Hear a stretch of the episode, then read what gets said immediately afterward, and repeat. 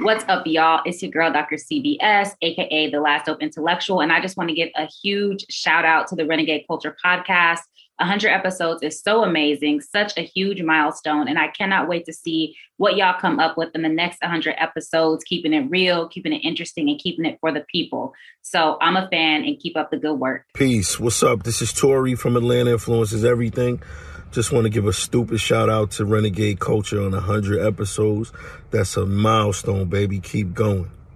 2 years ago, a friend of mine asked me to say some MC rhymes. So I said these rhymes I'm about to say. The rhyme was deaf and then it went this way. 100! Welcome to the Centennial Show. This is the Centennial Renegade Culture. 100 fucking episodes. You know what I'm saying? Close to 3 years. 3 years, son. Hey, who congratulations. Knew? They said we wouldn't make it, and then we here. 100 years in? Yes. 100 episodes? Well, 100 episodes. We're going to be here for 100 years. Okay. Because it's the best damn podcast in the land. He said that shit. And you know that. In the universe. In the universe. Legalese and shit. He sound like an attorney right there. This is the best damn show I've ever had. My voice ain't like that. Okay, cool. It's more Malcolm-like. Anyway, Malcolm. Yep. Okay. No, this is Kamal Malcolm. This Kamal Malcolm Franklin. Yo, 100-year podcast, and I'm with. Hey. My name is Kalanji Changa. Now, why you the calm one tonight? I was going to call it a word. My bad. Yeah, I mean, it's all good. I mean, you keep saying 100 years and shit. Keep fucking me up. Oh, because that's how old you are. Yo, who we got back here? Yo, I go by the name of the Ear Doctor, and on my side, Minister Server, along with... It's your boy, Jai. Yeah, man, Jai High in the building. Jai High. That got to be his new name. Jai High. I get high. Okay. So, yo, it's 100. You know what I'm saying? What we do... Grab your bottle, son. Hey, it's time to pop the bottle. Usually I don't drink because, you know what I mean, I'm a distinguished gentleman here. But anyway, fuck what you heard. Renegade Coach in the building. Baka. That's how we do this, bitch. Anyway. Oh, shit. Oh, we got a cake. Oh, look at that. Okay. Look at that. Straight from Kroger's. Yeah. Oh, whoa. You're not a stripper or nothing, right? So get the fuck off. Okay, get off the mic. You know what I'm saying? Word. You got fancy cake up in here. Got cake going on. What's the hell? Zero tilted and shit. 5-0 tilted, back, yo. Like, you know what I'm saying? Ready? On 3. 1, 2. Oh, I thought you were going to try to throw this in my face, man. Yo, wait. Oh, that would have been hilarious. Wait a minute. Y'all not about to blow no candles out in front of me. You can't blow candles? Nah, son. Fuck y'all. I'm not. 100! Anyway, 100. All right. I'll let him do all the blowing. Anyway, so we got a live show tonight. Man. Yo, we got a crazy show tonight, yo. Okay. We got an exclusive interview. Yeah, but before we do that, I think we got to update our show a little bit. Because we still living in the past. I think we're living in the past. Oh, okay. Word. This is all about. I'm looking real good. It seemed like that. You know what I'm saying? There we go. Okay, now back in real time. Yeah. All right, and that's a good thing, because the guest tonight is somebody who is prestigious. Okay. A movement icon. Definitely an icon. We have an exclusive interview with the one and only Jalil Muntaqim. Oh, man, listen. Y'all don't even... Man, listen. Yeah. Fuck what you heard. What you about to see, what you about to witness is some real deal shit, right? Mm-hmm. This brother right here is a former political prisoner. When I say former political prisoner, I'm talking about released less than a year ago. That's right. You know what I'm saying? It's a few months ago. I'm going to tell you something that's 100. This man right here was locked up for 49 years. That's right. 49 years. He got locked up less than a year before I was born. Excuse me, less than a year after I was born. Mm-hmm. I wasn't even like 6-7 months and shit when his brother was born. I mean, when his brother was locked up. Yeah. You know what I mean? So he's a real warrior. Mm-hmm. You know what I'm saying? He's a real trooper. A hero of the movement. I mean, the man been locked up since he was 19 years old. That's right. And they still tried to keep him up in that motherfucker. So, and we're going to get into all of that. When we talk to him, we're going to get into his movement history. No doubt. What was Black Panther Party. Time like in the joint. Army. Black Liberation Army. All that kind of stuff. And what he's trying to do now. What he thinks of today's movement, you know, in a little bit of time he's been out. Word. You know, what's going on and what he's getting into. Yo, I'm really excited because on the real, this is a brother... One of the OGs that I studied and researched for years. Yeah. You know what I mean? Back in the day, I'm going to say back in the day because of the fact you got all these new activists, they don't know what the fuck time it is. We would write our political prisoners. That's right. Still do write our political prisoners. But we write them to let them know that we still, you know, We still remember what's going on, you know what I mean? And that we got support for them. A lot of times these new niggas, they people get locked up, they forget about it. You know what I'm saying? You be like, yo, free such and such. That shit lasts for about 2 weeks. No, you're right. Or to their record drop, and that shit's over. You know what I'm saying? And they forget they existed. So, you know. And in my case, like Jalil was one of the New York prisoners, so I got to go see him. Yes. Like several times, visit him in prison. He was part of like this the circuit of political prisoners that we tried to support. So it's an honor to have him out and to have him on our show. Word. And then we have a musical guest is... Oh, man, Ken the Misfit. It's brother right here. All right. Dope artist. What? I just ran into him. He's on the Movement label. All right. You know what I'm saying? All right. Rolling my man Blue. They said Blue's like the Joe Jackson / Quincy Jones. The Joe Jackson.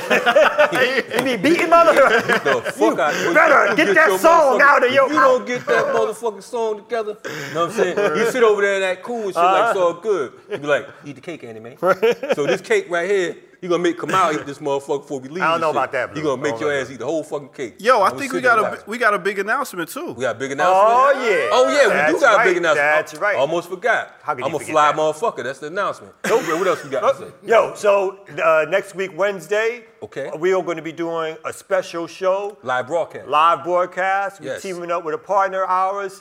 I think y'all around social media, y'all seen a little bit, little preview, little peek, little peek under. You know what I'm saying? They don't know. So like, stay tuned. Major announcement. You're going Voltron on y'all. We joining forces. We're going to be doing some big things in black media space. So just stay tuned for that. Word. Fuck what you heard. You know what I'm saying? It's Renegade Culture. We be back. Boom. So shout out to my brothers at Renegade Culture Podcast.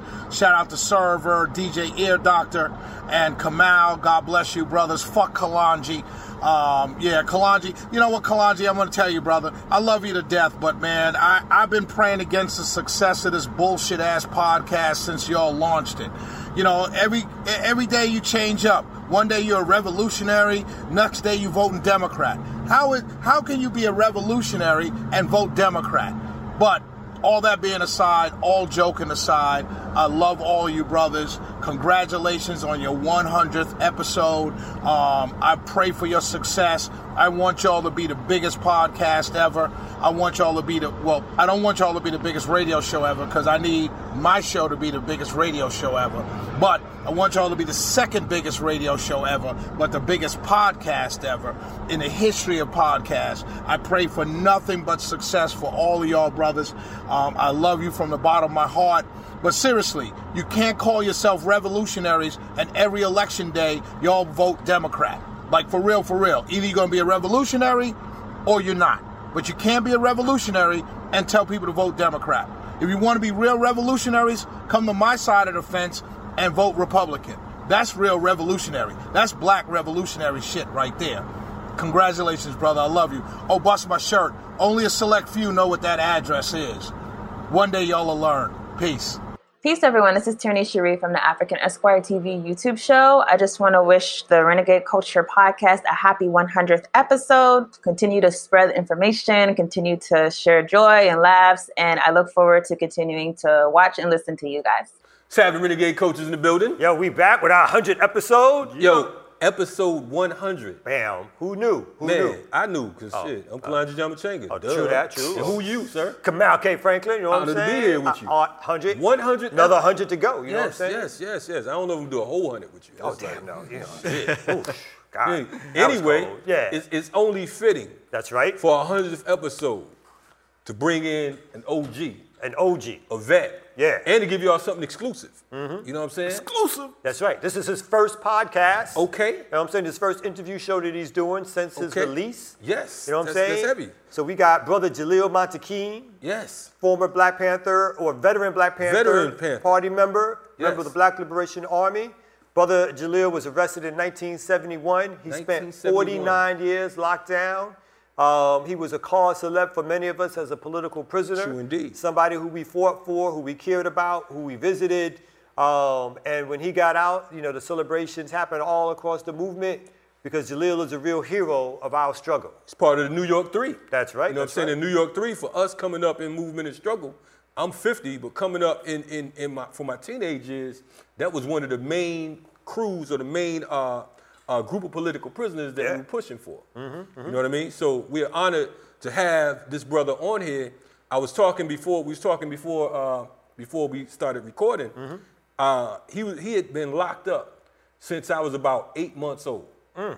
Mm. You know what I'm saying? So my whole life, that's right, up until less than 8 months ago, you know what I'm saying, this brother's been locked up. So it's an honor to have, that's right, Jalil Muntaqim in the building. Jalil! How you doing, brother? I'm doing good. I'm doing good, Kamal. Doing well, Kalanji. How are your brothers? Man, we're doing good, man. We doing real good today, man. We trying to be our own liberators, like you said. That's right. You and you look fantastic. That's what it's all about, bro. You know I'm teaching a class on that, on my book, right? Yeah, we heard. Yeah, it's been going good. I had the first two classes, Tuesdays and Thursday, and it went pretty well. So I'm looking forward for the next five more classes, 5 more weeks of classes. Then with the book from cover to cover. For folks who are not familiar with the book, because of the fact that, you know, our show, it's political, but at the same time, we try to reach the masses. You know what I mean? Yeah. We're not caught up on, you know, stiff politics. Mm-hmm. You know what I mean? We try to go out there amongst the people. So for folks who are not familiar with your book, tell them about it. We're on Liberated. Well, it's a book that I first started off as a pamphlet. The pamphlet was called for the Liberation of North America.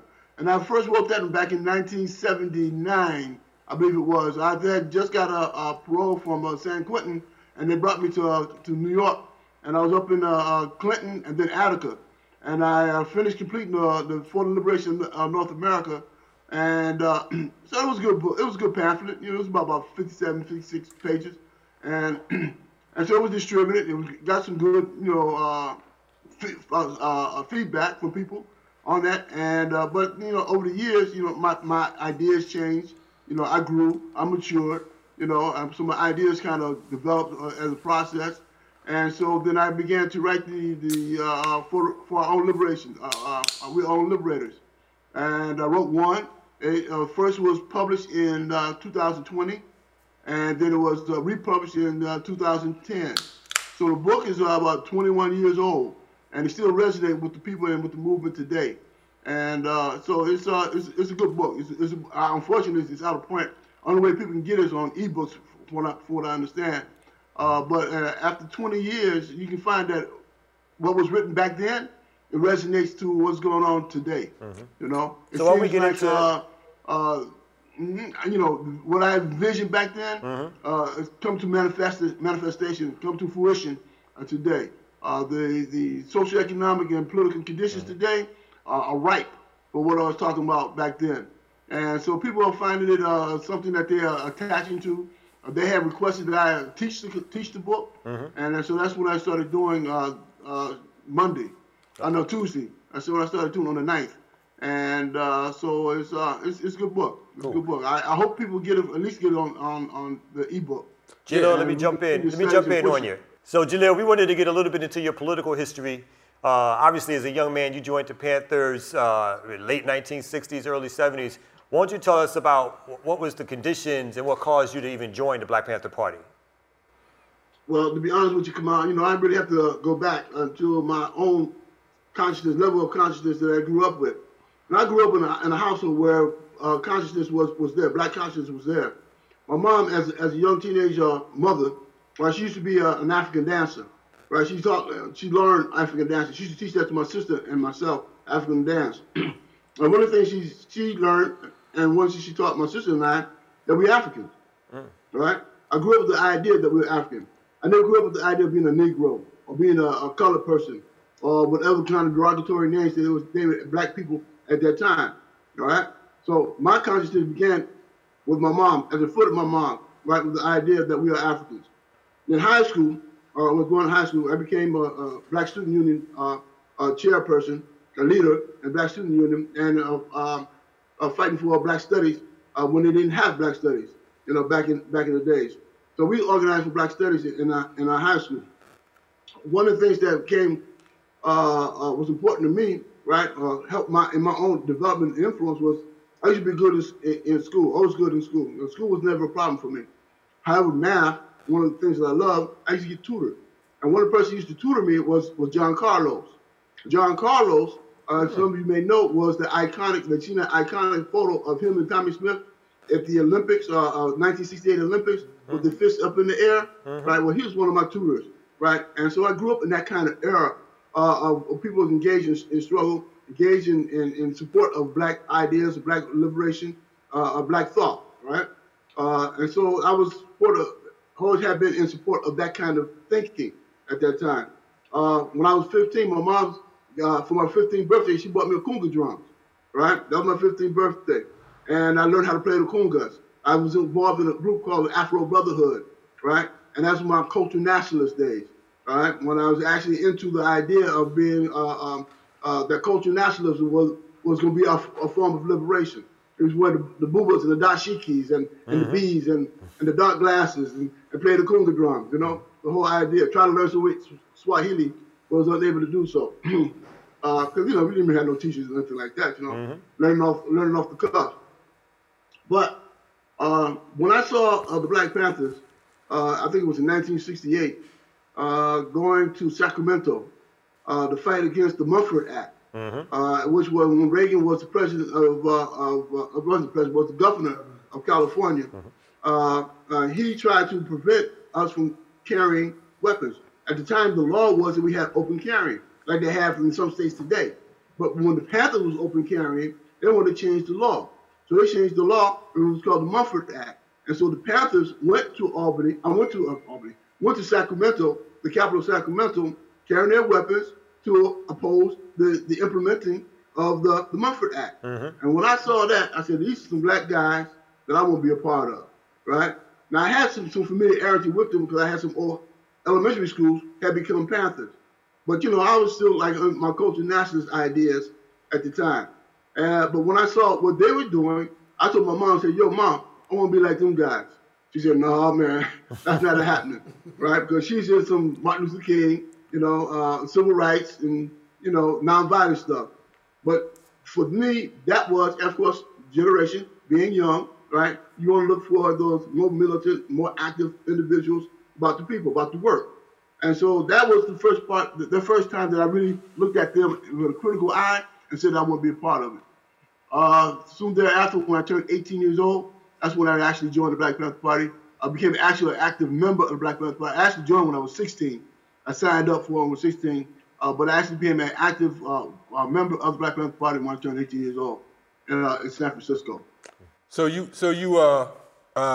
turned 18, you become an active member, and 1 year later, you have charges being brought up on, and you're headed to prison. Tell us. That's a fact. Yeah. One thing we got to understand about the Black Panther Party, remember the original name of it was? Black Panther Party for Self-Defense. Right. That's a fact. All right. And so the whole idea of the Black Panther Party was they're going to defend the community, one thing about against police brutality, right? But they also defend the community against hunger. They defend the community against being unhoused. They defend the community against the issues of being sent to prison, mass incarceration.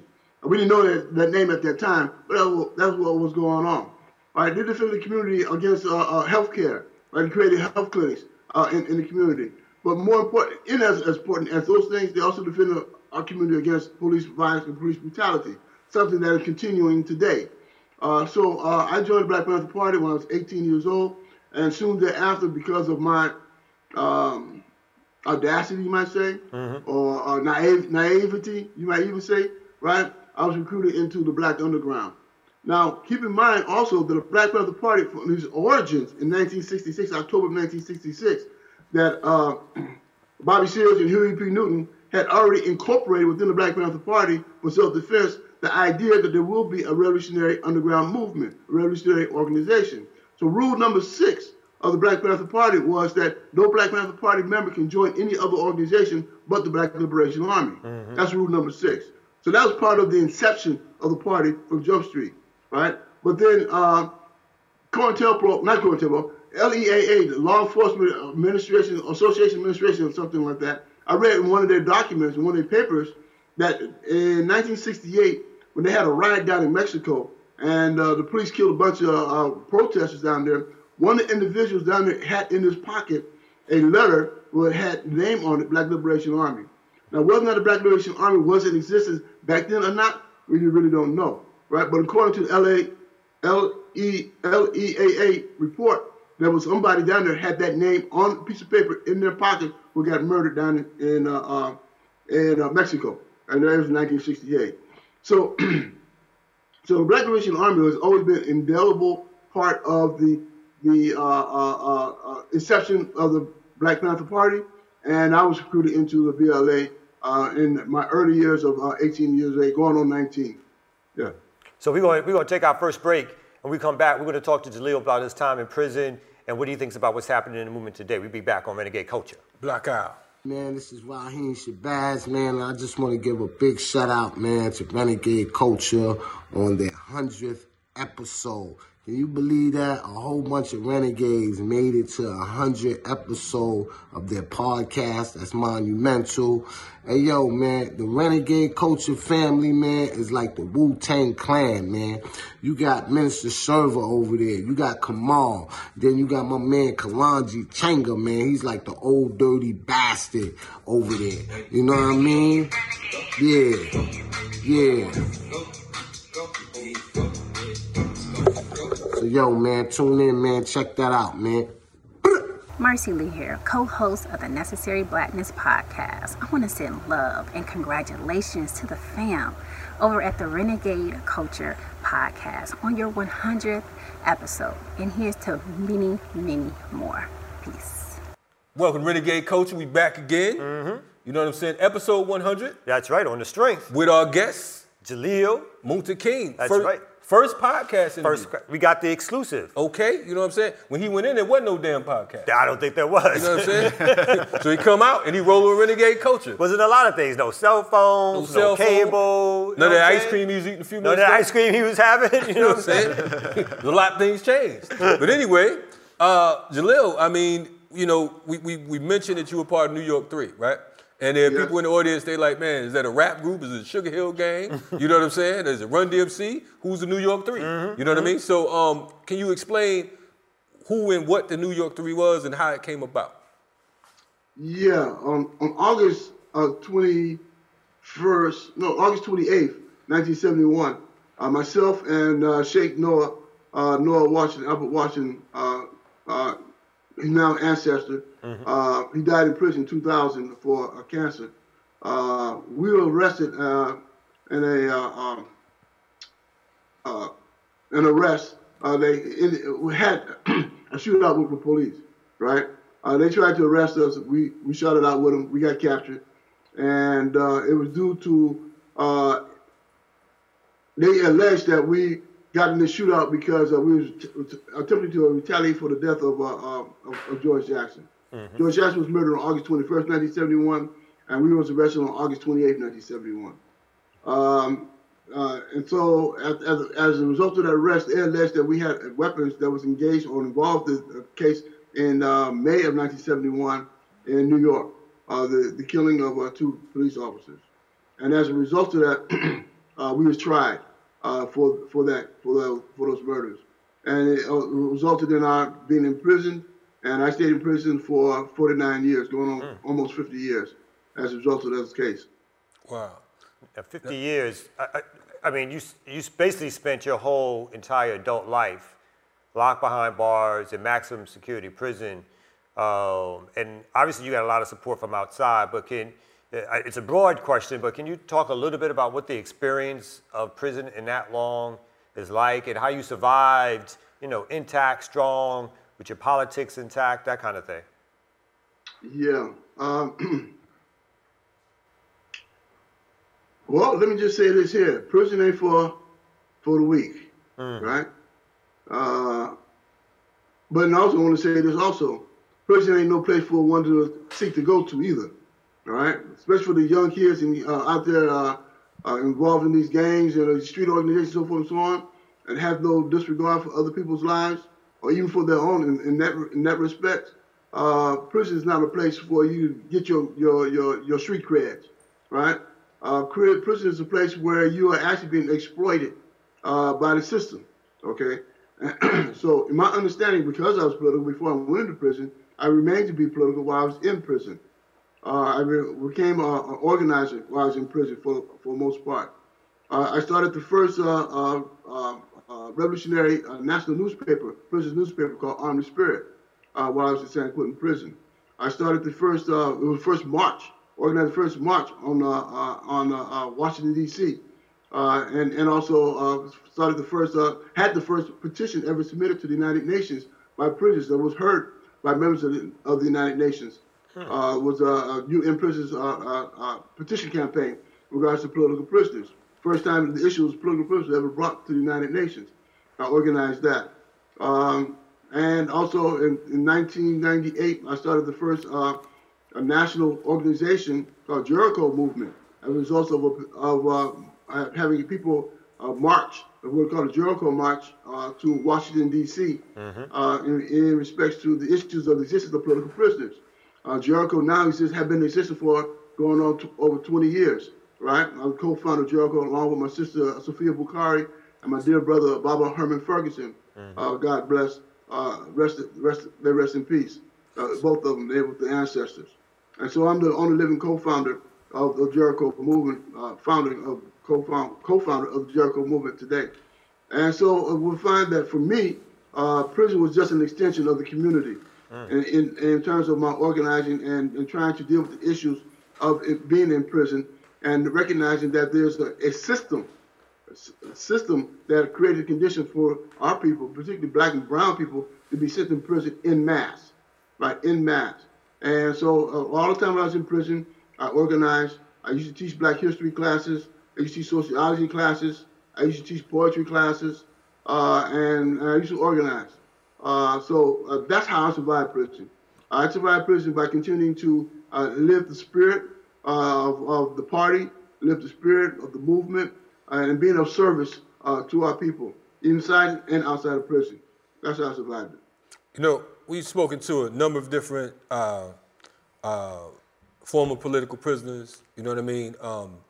We've, you know, in our travels, just working with folks like Robert King Wilkinson from down in Louisiana, you know, of course, Daruba and so many others who came out, Marshall Eddie Conway, folks like that, the folks from the MOVE organization, so on and so mm-hmm. forth. You know, you had, you know, you've seen folks like you said, Albert Noah Washington, you know, and Hugo Yogi Pinnell, who was assassinated a few years ago during Black August. For you to come out 49 years intact, man, I mean, there should have been a ticker tape parade. I'm talking about folks should have been singing in the streets because of the fact that for all practical purposes, you were down longer than Mandela. Mm-hmm. You know what I'm saying? Was, yeah. Yeah, and to come out intact, man, it's like, man, I mean, you know, this show is usually lighthearted, you know, but I feel your spirit. You know what I'm saying? Well, let me say something about that. Just pointing, because I've been asked that question many times. And my answer to that question is here. They had my body in prison. They never had my soul and my mind in prison. Indeed. My soul and my mind has always been on the streets. Word. I always try to find out some kind of way how I can be of service to our community, right, while I was in prison. So when they released me, only they did was synchronize my body where my soul and mind had always been. Mm-hmm. And I was right out here in the community.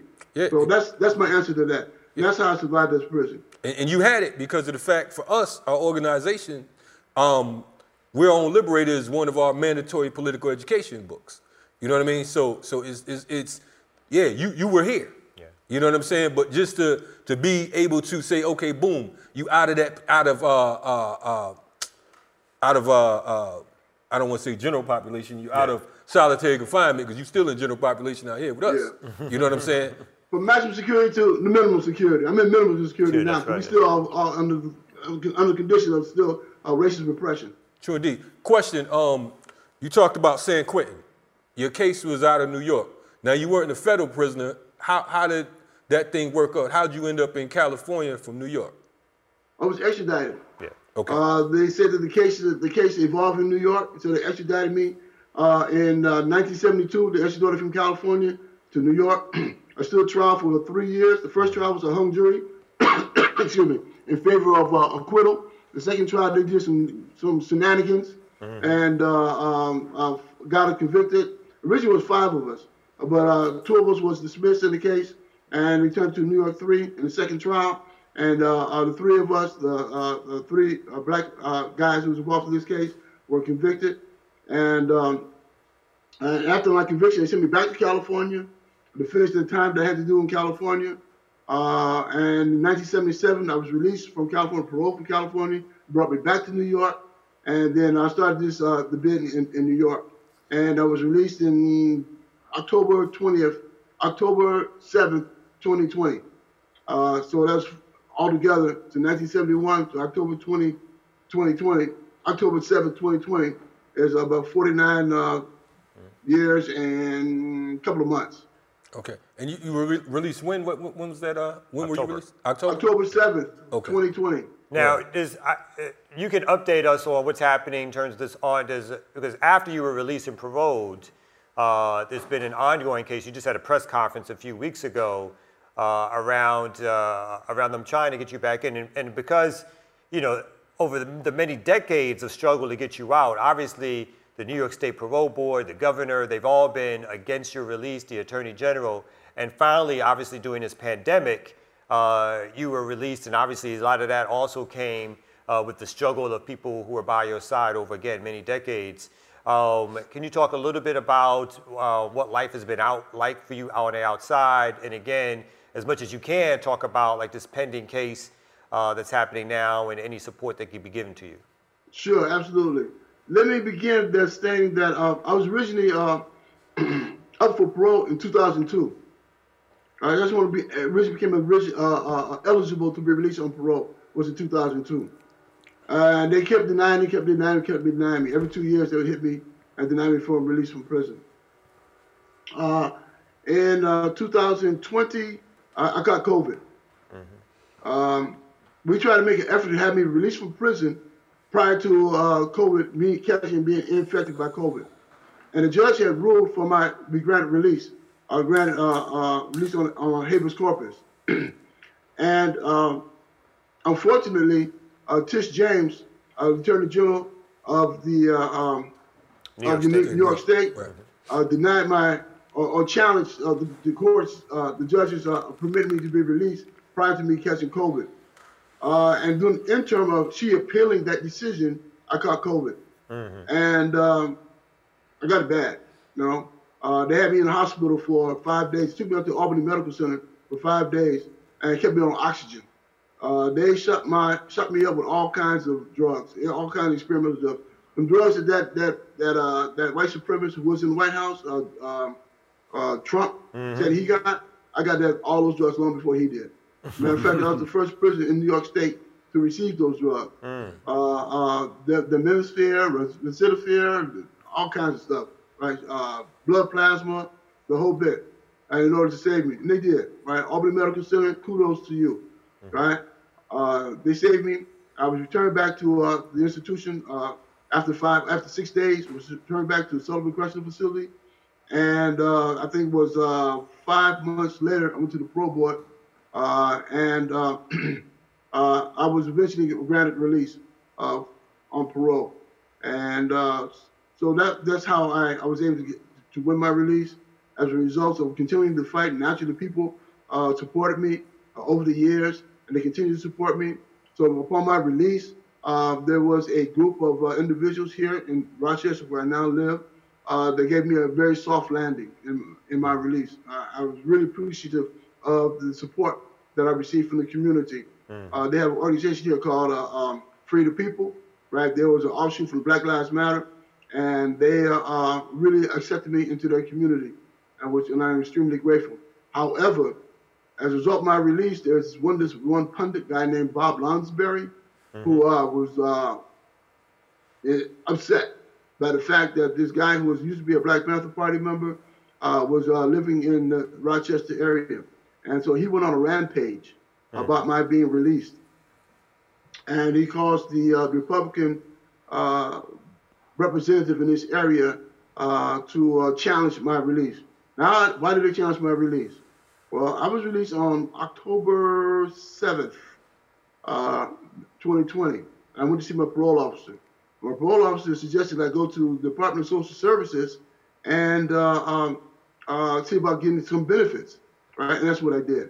Mm-hmm. So I went over to the Department of Social Services to take care of some business, check out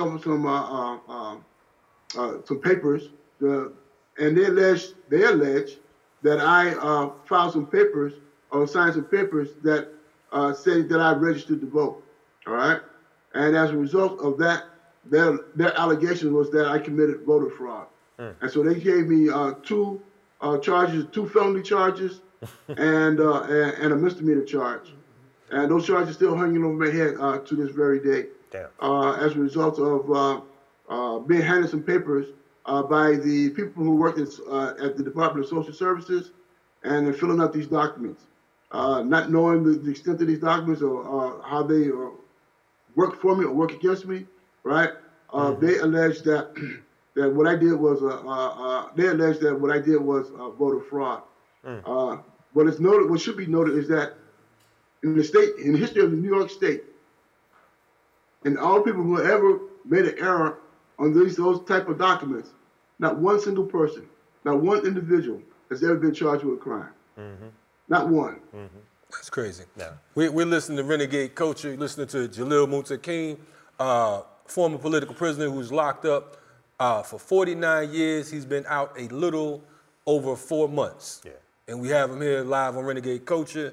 And it's man, I'm stunned because of the fact that the whole thing on the voter fraud and all of that. I mean, they try anything. They pull up the sidewalk to make you taller, the whole nine, anything to, to bag you. So this is, when you think, for the listeners, when you think that when you set out and you say you're against the state, you know what I mean, it's for life. You know what I mean? I think that a lot of these new cats that's on the scene, they think they could jump in and out like they're playing double dutch. But let me say something about what you just said. You said that I'm against the state. Not necessarily so. I'm for black people. Mm-hmm. I'm for people of color. Right. I'm for depressed people, right? That's what I'm for. It's not what I'm against. That's the problem. It's what I'm for. Yeah, and I think that's the kind of idea, that's the kind of thing that we should try to engender amongst people, right? And not so much about what we are against, it's about what we are for. Sure. And we're about human rights. Yeah. Right. We're about civil rights. Yeah. We're about what is equitable and equal. We're about equal rights. And right? Jalil, so it's what I'm for is a problem. It's not what I'm against. I'm sorry about that. On that note, what we're going to do is take our last break and come back because we want to get into what you think about what's happening in the movement today and your ideas about how we can move forward when we come back on Renegade Culture. No doubt. Renegade Culture. Blackout. What's happening, y'all? It's Dr. Dia, founder of the Hype Movement. And today I am celebrating 100 episodes of Renegade Culture Podcast. Congratulations to Kalanji, Kamal, Ear Doctor, Minister Server, and the whole entire crew. Everybody who makes the show happen from week to week. Congratulations on this huge milestone. Continue being a voice of the people, bringing a message of liberation. I appreciate you guys for what you do. I salute you. Again, congratulations on 100 episodes of Renegade Culture Podcast. Peace.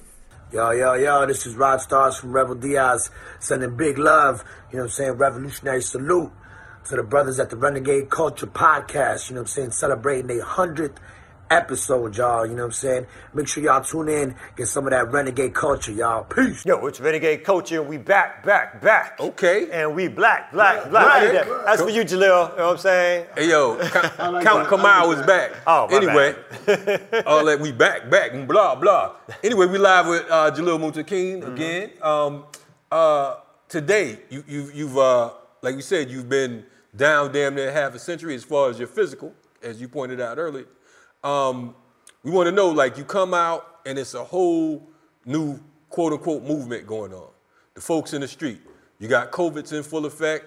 You got Black Lives Matter. You got All Lives Matter, No Lives Matter, you know what I'm saying, and all that type of stuff going on. What's your thoughts when you hit the ground?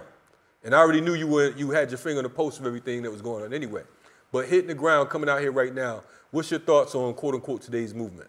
And what's missing? Whoa, that's a big question. What's missing is the question of organization and leadership. And what's missing is the question of unity and uniformity. What's missing is an idea that we can, in fact, be our own liberators. That's what's missing. And because we don't have the kind of organization, the structure, or the ideological foundation that is well embedded in our communities, then our people has been, for the most part, suffering from the ills of COINTELPRO. by the destruction of a movement back in the 60s and 70s.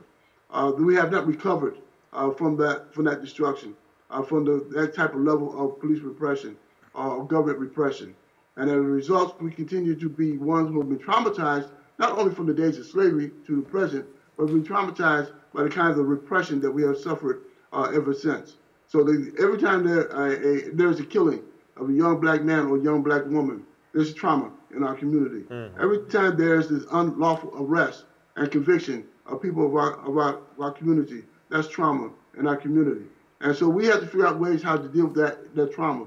And the only ways we can do that and recover from that is to engage in struggle, right? And so that is the point where we need to move forward today.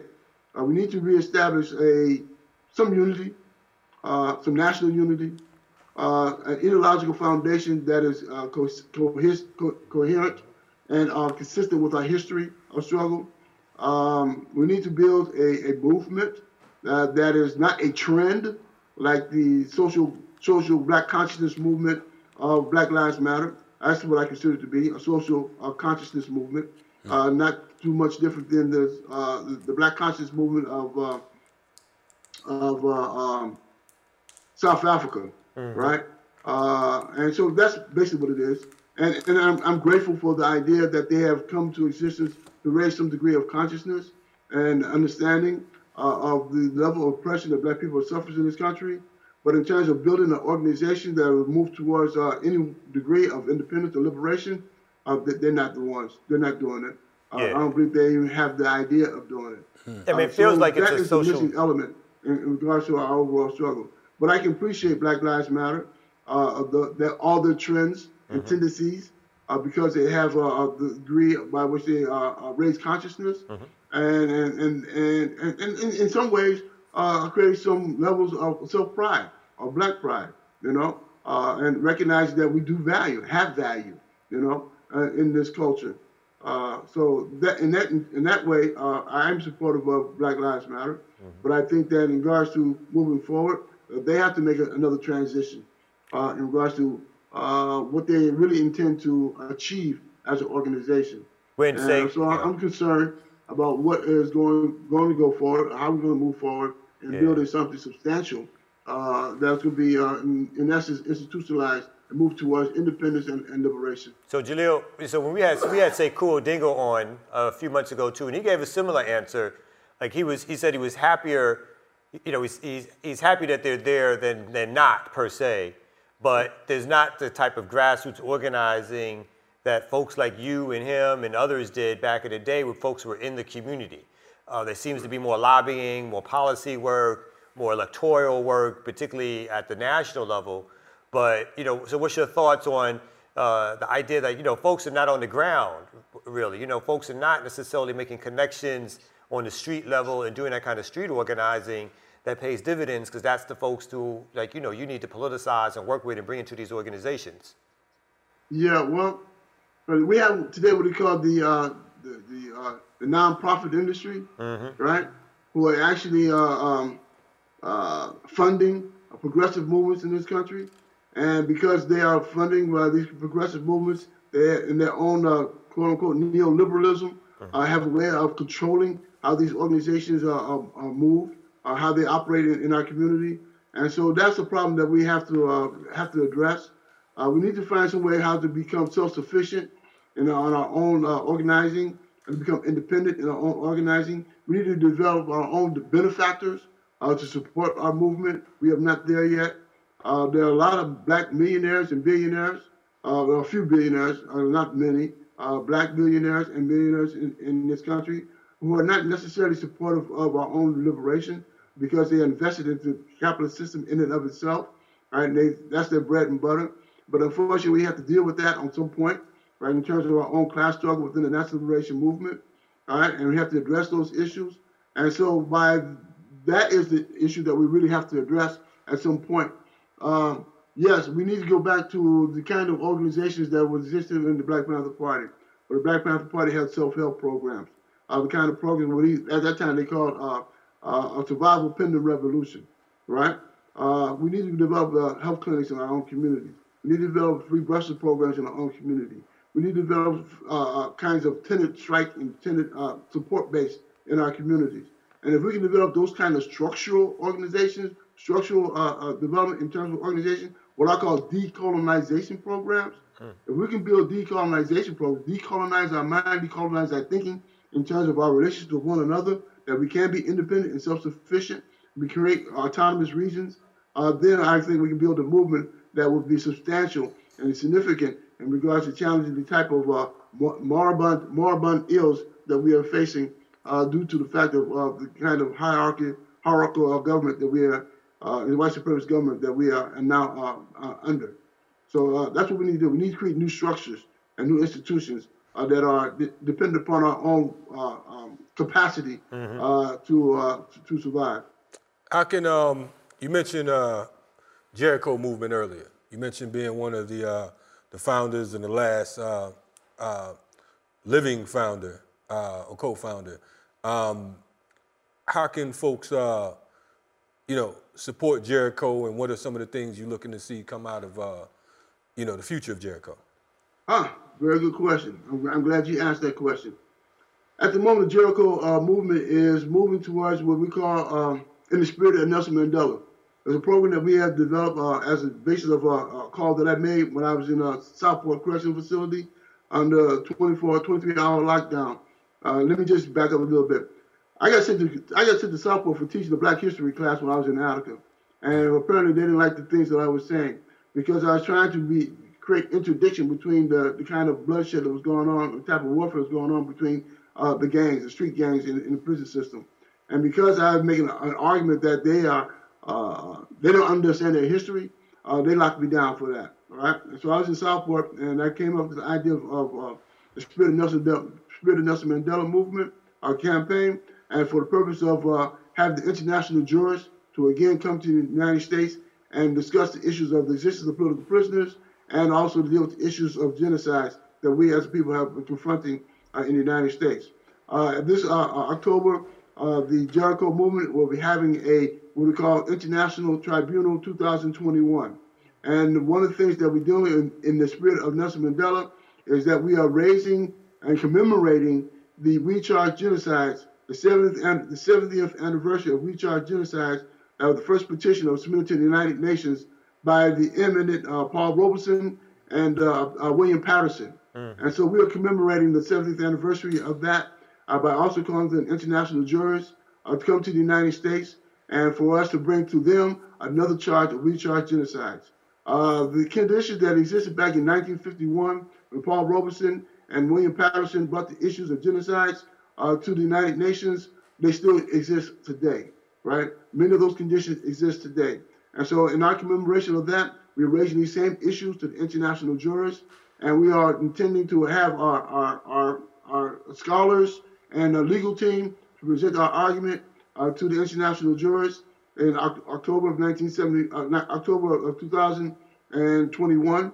And we will, as a result of that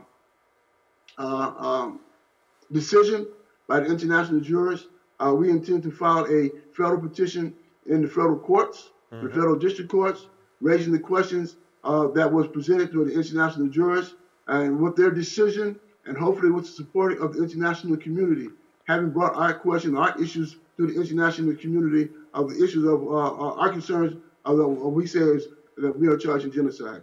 We bring them to the federal court for the purpose of the United States government to address those issues. They would have to answer them. And they would have to answer them with the basis of support that we have obtained from the international community. We are moving forward in support of our people and our liberation and independence on the basis of understanding that the conditions that we are suffering in the United States are intolerable, right?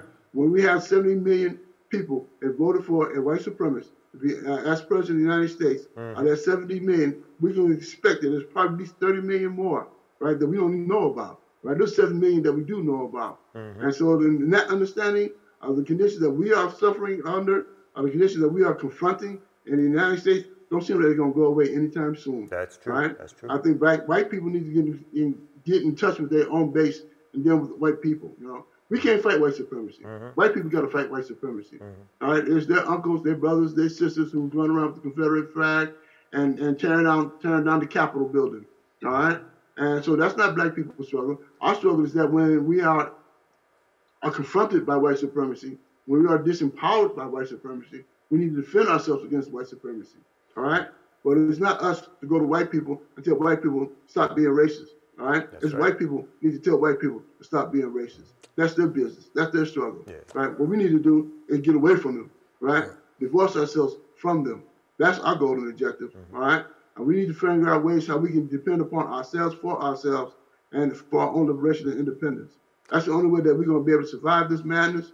Right? We've been suffering from it for the last 450 years, right? And it ain't changed, right? And every time we get progress, they try to knock us back, right? What happened with Obama was backlash, right? What we find with Trump, all right? And that's not nothing new. That's right. In 1940, there was 20,000 Klansmen, right, dressed, right, marching in Washington, right? So what we find with the Proud Boys and whatever they call them guys doing, talking about we gonna take back, make America great again.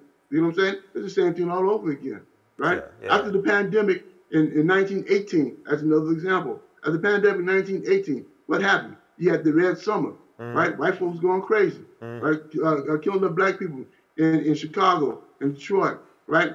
Leading up to 1925, when they burned up Tulsa, Oklahoma, all right? So after this pandemic, what we can expect? I don't know. Will it be a return of the same thing? Will it be a return of history repeating itself? If we haven't learned the lessons from back in 1920 and 1925, then what lessons are we finding today?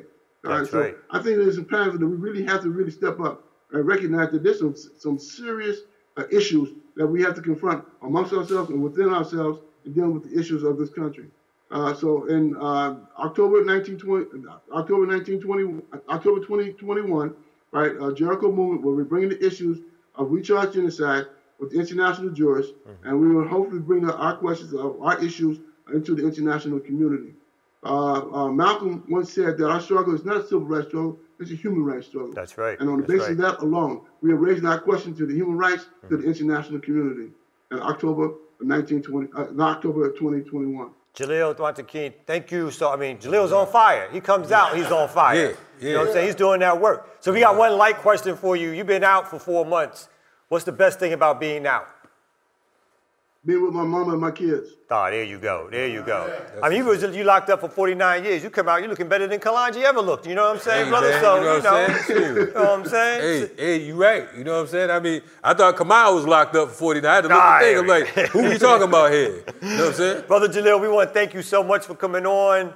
Again, original Black Panther Party member, part of the Black Underground, locked up for 49 years, former political prisoner, a true hero of our struggle, Jalil Muntaqim. Thank you so much for coming on. No doubt. Salute. We appreciate you. Renegade Culture, we're going to be back next with our musical guest in a second. Bam. No doubt. Ken the Misfit up next. Yo, peace and respect. John Robinson here. I want to give a major salute and congratulations to the Renegade Culture Podcast, the 100th episode. Salute to y'all, brothers. I see y'all working. You know, you've been holding it down over there, keeping your ears to the street, letting the people know what's going on in the world from all aspects and sectors of life. And, you know, I love the variety. I love the fact that there's a humorous element to it. You know, y'all be going at each other. I love all of that because it's real, right? It's organic. But I just wanted to send a quick salute. Keep doing your thing. Keep shining. Yo, much love, respect, John Robinson. Peace. It's having Renegade Coaches in the building. Yeah. Yo, we just had a show tonight. Oh, yes, right, man. We just had a great show. We had brother Jalil Muntaqim on, you know what I'm saying? Former political prisoner, Black Panther Party member, Black Liberation Army. It was fantastic to have that brother on. Yo, man, and this has been the 100th episode. That's right. We can't forget Centennial. That. The 100. I'm really juiced right now because of the fact that, you know, that I remember episode 1. I know. Coming up in that joint. And I remember episode 2, too, man. You had some whack dude come through, but that's another story. Oh. But anyway. Still one of the highest rated shows we've ever had. It is. You know what I'm saying? That brother came on and talked about socialism and stuff like that. He was good. He was talking like Mike Tyson, but he came through looking like Skibo from the West Coast. Oh, but it was all good. What we doing now, man? Anyway, we're going to skip to the musical guest. We have a musical guest. This brother right here, he's from Mississippi. That's right. All right. I mean, first of all, I lived in Mississippi. You lived in Mississippi? 2 years. That's right. That's right. Shout out to Mississippi. Spell it. Jackson? Spell it. MISSISSIPPI.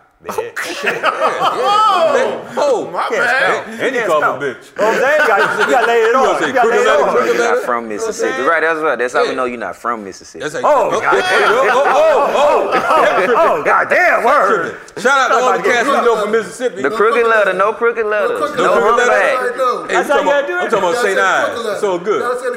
No crooked letter, no humbag. Okay, all right. Come out, come out. Introduce our guests. Anyway, brothers from Mississippi, from Macon, Mississippi, right?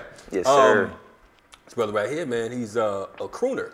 Oh. He's a young brother because of the fact that, you know, I heard about some of his influences and whatnot. Oh, we'll get to that. We'll get to that. We're going to definitely get to that. But, you know, he's a hot new artist. You know what I'm saying? He's on the Movement records. He has an EP dropping February 14th. Well, all right. Which is Sunday. Valentine's Day. Yes. I saw the tie-in. There you go. Yeah, well, I don't celebrate Valentine's Day, but you know what I'm saying? We're anti-capitalist up in this motherfucker. Nobody loves it. That's the way he's saying he got no money to get nobody no presents. So don't be expecting nothing. All right. And nobody loves you. But listen, but on the real, though, I'm happy that you and Naka will be together. Anyway, I love you, man. So, anyway, this brother right here has a new EP. It's called Baggage Claim. Yes, sir. Tell us about Baggage Claim. First, can you tell the artist's name, brother? Oh. He did this every show. My bad. Every show. Anyway, bro, I got interrupted by these two weirdos. Anyway, we have Ken the Misfit in the building. Ken! All right. Exclusive. You know what I'm saying? All right. You heard him here first. Mm-hmm. Ken the Misfit, Baggage Claim. You know what I'm saying? Sir. Tell us about Baggage Claim, man. Debut EP is basically... I guess the best way to summarize it is like the progression of a relationship. You know, like we go from strangers to lovers, and then you know strangers again. Mm-hmm. And it's basically claim your baggage. Like you know what I mean. Like this is my stuff. This is your stuff. Like let's claim our shit, and you know take these lemons and make lemonade. Wait, the way you said that shit sounds like it was filled with sorrow. It said you know strangers. Mm-hmm. Lovers and strangers again. And you got that crooner voice, you know what I'm saying? Yeah, you hear that romantic. You about to sing the answer. You know what I'm saying? About to bam. So that sounds like a hardcore joint. I got the opportunity to go in the studio and check out some of the pieces that they have coming out. It's going to be a hard body joint. All right, you know all right. You got some dope videos as well. So who are some of your influences, man? Like, how'd you come up with this thing? I'd have to say Musiq Soulchild, of course. Musiq Soulchild. Absolutely. Okay. Kim Burrell. Yeah. And Brandy Norwood. They just great at what they do, all of them. You're probably the first artist that I've seen come on here and say Musiq Soulchild. As a musical influence, you know what I'm saying? Yeah. I mean, I've never heard anybody talk about Cockroach from The Cosby Show. Oh, man, come on. I'm just saying, I mean. Man, come on. For those of y'all that watched The Cosby Show, it was Cockroach, right? Right? Am I wrong? Man, you can't do my guy like that. I mean, okay. You can't do my guy like that. Okay, what was his name on Martin? You can't do my guy like that. What was his Cockroach? It was Cockroach. No, it wasn't Cockroach. No, it was Tommy and Cole Soulchild. Cole Soulchild. So when I first saw him, I'm like, look at Cole Child. They both about 2 feet tall and shit like that. You know what I'm saying? A foot and a half. Man, y'all not finna do my guy like that. I'm sorry. We like, you know what I'm saying? It ain't personal. You know what I'm saying? If we had him on here, we'd have to tell him this is Renegade Culture. That's how we talk about people. Plus, we don't like we had to hang his ass from the cliff and shit. That's why we got these other fellas over here. So now you out here in Atlanta. You're not in Mississippi anymore. No, not in Mississippi anymore. I've been here for like the last 5-6 years. And how you like the scene out here? Man, I love it. Mm-hmm. I love it. It's what it was my launch pad to get me here. Word. Launch pad to get you from Macon, Mississippi to Atlanta, Georgia. That's a serious thing. I always salute brothers and sisters from Mississippi because of the fact that, you know, coming from where we come from up north, I mean, Mississippi is like hell to us. Yeah. Anytime I drive through Mississippi, I'm like, what? Look, if you ain't going the motherfucking speed limit going through Mississippi. I'm with a cat. And we went through Mississippi one time with the Ruba going to Showways too. Oh, yeah. Man, I was scared to death. You going like 110 miles an hour. Yeah, what was you scared of in Mississippi? Man, come on, man. You know they still got that rap. Man, listen. We scared of what we might have to do to one another. It's a lot of strange fruit in Mississippi. Ain't it never happened to me out there? Nothing ever happened to you? I don't know. I don't know. I probably look scary or something. I don't know. Ain't it never happened to me? Okay. Ain't it coming out of there. You're going to try to gas it. Yo, so... One thing that we do on our shows, we do a bold question. We do a bold question. It's called Knocker's Nonsense. Okay. And so we got 100 questions in here, right? It looked like 200. Shut up, man. It's like 100 questions in here, mm-hmm. right? So we want you to pick one question that you've never seen before. Right, okay. right. All right, obviously. And then you, brother, don't give up the gig. You know what I'm saying? So we're gonna pass that over to you to pick a question for us. Okay. Knock and nonsense. The bowl is back. The bowl. You glued it back together. That's a cheap bowl. A lot of questions. Candy dish. I don't know where you get it from. But got a lot. So of I need questions. To like shuffle them up. Shuffle them up. Dig deep, brother. Dig deep. Yeah. Okay. All right. Don't break that bowl, man. Don't break that bowl. Though, you know what I'm saying? That's an exclusive collection. We're gonna charge you. Take the bowl back, brother. Take the bowl back. All right, brother. All right. Read that question. And we apologize for Naka's handwriting even beforehand. Yes, might be. Yeah, it's kind of braille, so you might have to rub your fingers. Like the miseducation of the Negro, it's just based on him. Old Mississippi Negro. Scenario, okay, I got it. Scenario. All right, this is funny, okay. Okay. Scenario, you don't eat pork. Nope. You travel to an African village, the whole village honors you, sits you down and offers you food with pork in it. What do? Eat it or refuse it?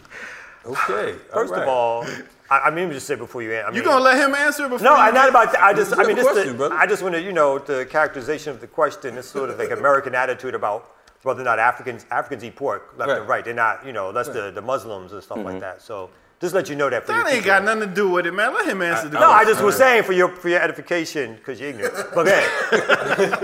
Go ahead, brother. What you think? Well, you gonna eat that pork, or are you gonna insult the entire village and say no? Entire village because you have a dietary habits.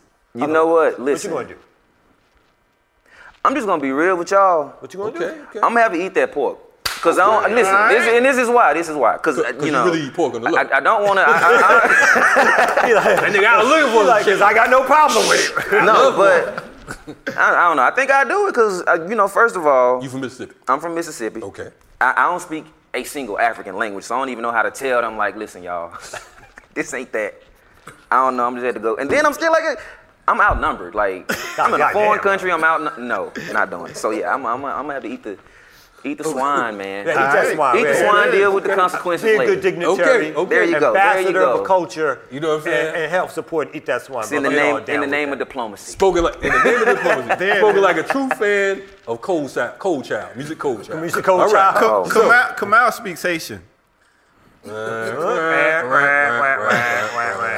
It's from last week. Don't even try to understand. Don't even worry about it. We're going to edit that out, baby. I wanted to hear it. I was about to say, go. Oh, no, brother. I'm with you. I would eat the food. You're dignitary. You're supporting other people. You out there for a reason. You're probably supporting something that's a little bigger than that. So that's what you do.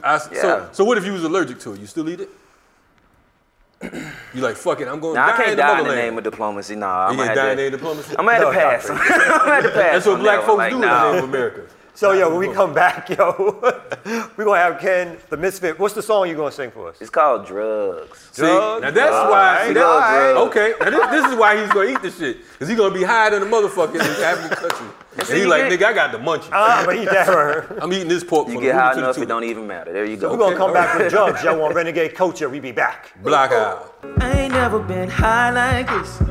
I don't even want to come down. Kind of figure from the first hit that it wouldn't be the last time. I always feel like I always need it, always thinking about it when I don't.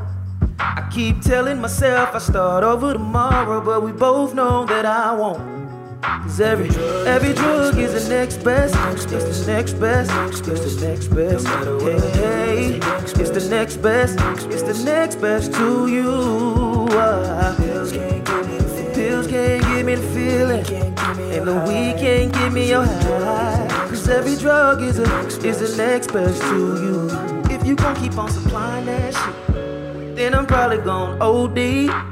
Cause I can't ever get enough of it. You got me feeling like you own me. Whoa. But I kinda love it like I need it. And I'm always thinking about some more. I keep telling myself I start over tomorrow, but we both know that I won't. Every drug is the next best. It's the next best. It's the next best. Hey, it's the next best. It's the next best to you. Pills can't give me the feeling, and the weed can't give me your high. Cause every drug is the next best to you. They say that I may need some help. I I put my common sense up on the shelf. That thing you do, you know you do it well. And I'm relapsing, here I go again. Yeah. Every drug is the next best, it's the next best, it's the next best. Hey, it's the next best, it's the next best to you. Whoa. Me the feeling, and the weed can't give me your high, cause every drug is the next best to you. Look at me, I think I need some help. They say I put my common sense up on a shelf. That thing you do, you know you do it well. I'm relapsing, here I go again. Every drug is the next best, it's the next best, it's the next best. Hey, it's the next best, it's the next best to you. Whoa. Pills can't give me the feeling, we can't give me your high. Every drug is the next best to you. Where you at? Renegade Culture. Shout out to Renegade Culture. Thank y'all so much for having me. Yeah, yeah. Word up. Dope shit. I'm Ken the Misfit. Baggage Claim. February 14th. Blockout. All right. Dope. Good shit, man. Good. Happy 100th episode of Renegade Culture. Yeah.